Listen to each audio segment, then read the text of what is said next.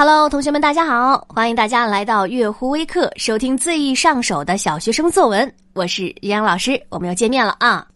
那在上一集的音频当中，哈，老师呢是和大家讲了开头，对吧？作文开头还有开头的两个要点。那么今天的课程呢，我们就继续顺着这个点呢往下讲。我们文章呢是已经把头开好了，对吧？接下来我们就得往下写，写什么呢？写文章的主干部分。但这个时候啊，很多同学就出问题了啊！往下写的时候出现问题了，出现什么问题呢？文章层次不清楚，或者呢思路混乱、毫无章法等等问题啊！大家也可以好好回忆一下，在自己以往写作文的过程当中，是不是也收到过老师这样的评语啊？层次不清楚，毫无章法。那如果啊，很不幸啊，你被这个燕老师言中了啊，你在之前的作文当中呢，曾经出现过这样那样的问题，那这个问题怎么解决呢？这就是今天依然老师要和大家来说的两个字儿：分段。啊，怎么分段呢？就是把文章的主干部分呢，你分成三到五个自然段，这样啊，就可以避免刚才说的那些问题啊，什么思路混乱呐，啊，毫无章法呀，层次不清楚啊，等等等等啊。这个分段呢，就一定会用到我们之前学过的十种段式。啊，这也是我们之前视频课程里说到的那个中段部分，也就是三四年级要学习的十种段式。老师给大家再来数一下，比如说，呃，四要素段式啊，总分动静段式，总分举例段式，还有什么？还能想起来？还有什么？哎，多角度取材段式，分层叙述段式，时序描述段式啊，等等等等，反正一共是十种段式哈，教给大家的。呃，那如果还有没有掌握的同学，大家一定要记得课后一定要去学习啊！因为这个不仅写作文的时候我们可能会用到，阅读理解的时候也经常会去考，所以啊，这些知识啊都是基础当中的基础，大家必须要掌握啊！记清楚了啊，一定要牢牢的掌握好之前在视频课程当中给大家教过的十种段式，好不好？嗯，说回我们今天的这个分段的写作文的方式啊。这个通过多分段落呢，有个好处，什么好处呢？可以使我们的文章层次啊更加清楚，主线呢更加明确，那自然而然啊，读者呢才容易理解啊，你这个文章到底想讲个什么事儿，才能够理解你的意思。呃，依然老师记得好像是哪一堂课给大家讲过，说那个高考作文阅卷，还记不记得？说每篇作文阅卷的时间，老师可能就是两分钟左右。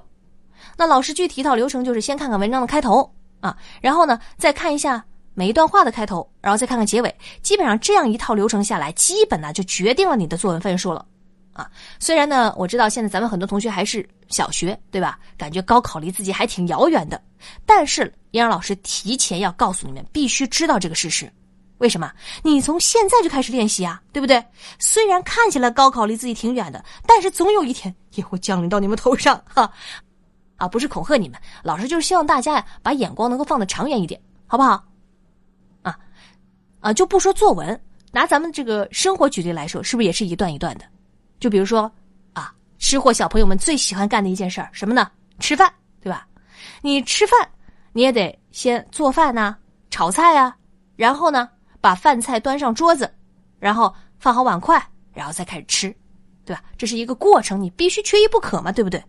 就哪怕你就吃一口饭，是不是也得分好几步？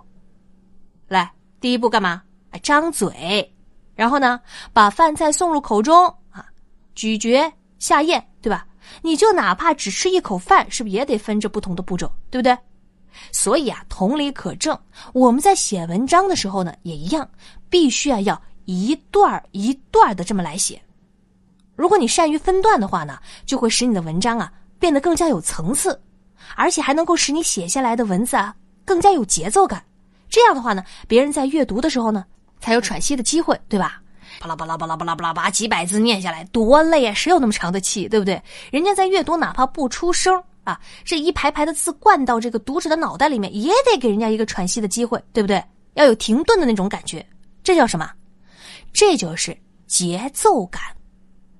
而且啊，你这个分段啊，写文章一段一段的写，还有一个什么好处啊？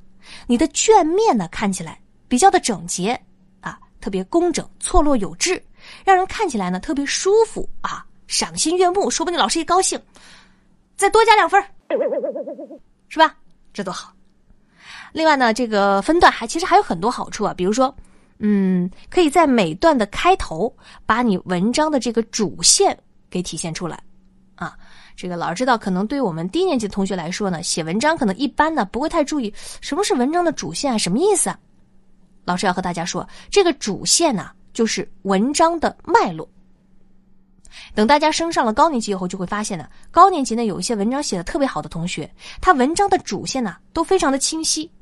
甚至那种写的特别好的同学，一篇文章当中会有两条主线，一条明线，一条暗线，就好像经常我们看着这个电视剧，道理也是一样的啊。它可能表面上是一件事情从开始啊发展高潮结束，而实际上呢，还会有一条暗的故事线蕴含在整个电视剧的中间，对吧？好，这个当然可能电视剧啊说的稍微有点远，我们收回来啊，继续收回作文啊。如果是像刚刚老师说的，你这个作文呢有两条主线，一明一暗，这样的文章真的不用说，肯定是高分啊。所以呢，我们就从现在开始来一点一点的学习，怎么样给自己的文章啊分段分好。呃，老师刚刚讲了，这个老师阅卷的时候看你作文的时候呢，看开头是看什么呢？就是看你每段的第一句话。假如说你每一段的第一句话连起来看，哎，就是一条非常清晰的脉络。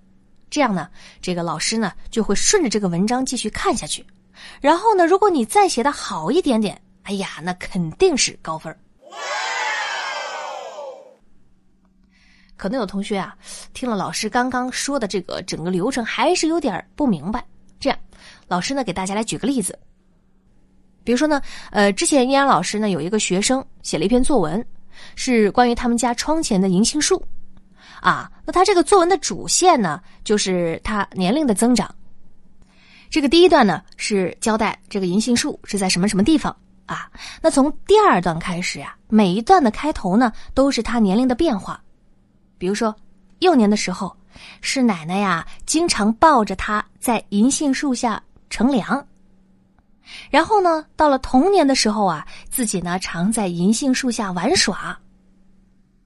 哎，然后时间再继续发展，到了现在呀，他发现这棵银杏树啊有点不对劲儿了，叶子呢越来越少了，掉光了，而且到了最后啊，这棵银杏树在一晚的暴风雨肆虐之后呢，倒下了。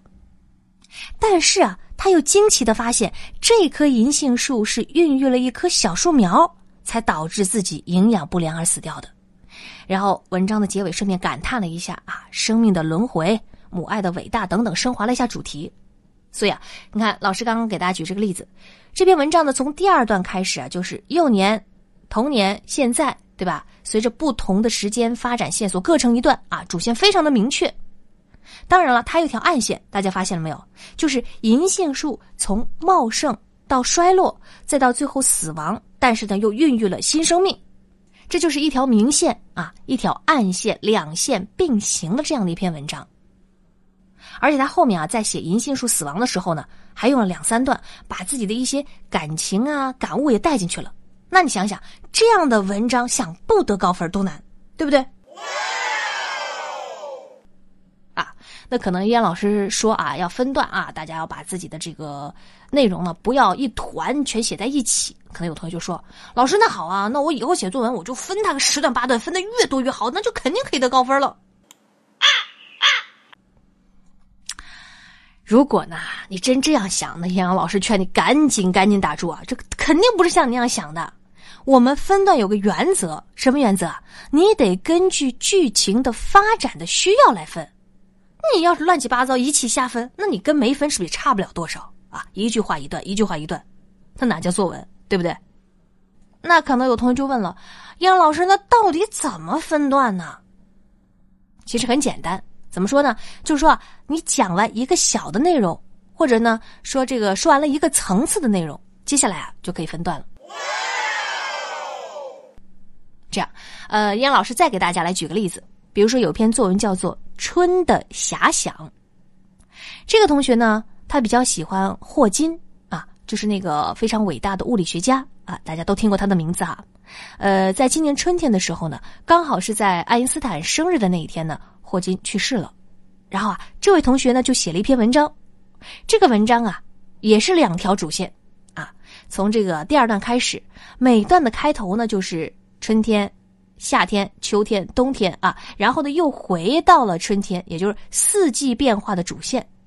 那随着这个主线呢，它有一条暗线，暗线是什么呢？就是霍金的出生啊，然后年幼时候的霍金怎么样怎么样，然后少年时候的霍金呢又取得了什么样的成就，然后青年的霍金取得了什么样的成就？啊，中年的霍金怎么样怎么样，然后最后啊再回到春天，霍金去世啊。虽然霍金去世了，但是他的研究呢，给人类做出了很大的贡献啊！在这个文章当中呢，这个同学写的非常非常的详细，非常的具体啊。李阳老师在这儿呢，就是举个例子啊，给大家简略的说了一下，主要是想给大家呈现一下，你看这样的一篇文章啊，它的线索脉络呢，非常的清晰，所以这个时候老师只要看一眼啊，我就很清楚了啊，知道这个文章啊，大体啊讲了一个什么样的故事啊，表达了什么样的情感。然后吸引着我，再仔细一读，发现，哎，确实非常的好，真的，这个文章真的写的挺不错的。后来呢，央老师就把这篇文章推荐去发表了啊，当然这是后话。回到我们今天的这个课堂哈，呃，还是说回这个写文章啊，这个分段的时候，大家一定要记得，一定要合理的多分几个自然段。说了很多哈，老师呢最后再来给大家总结一下文章多分段的好处啊，大家呢一定要牢牢记住，在课后呢。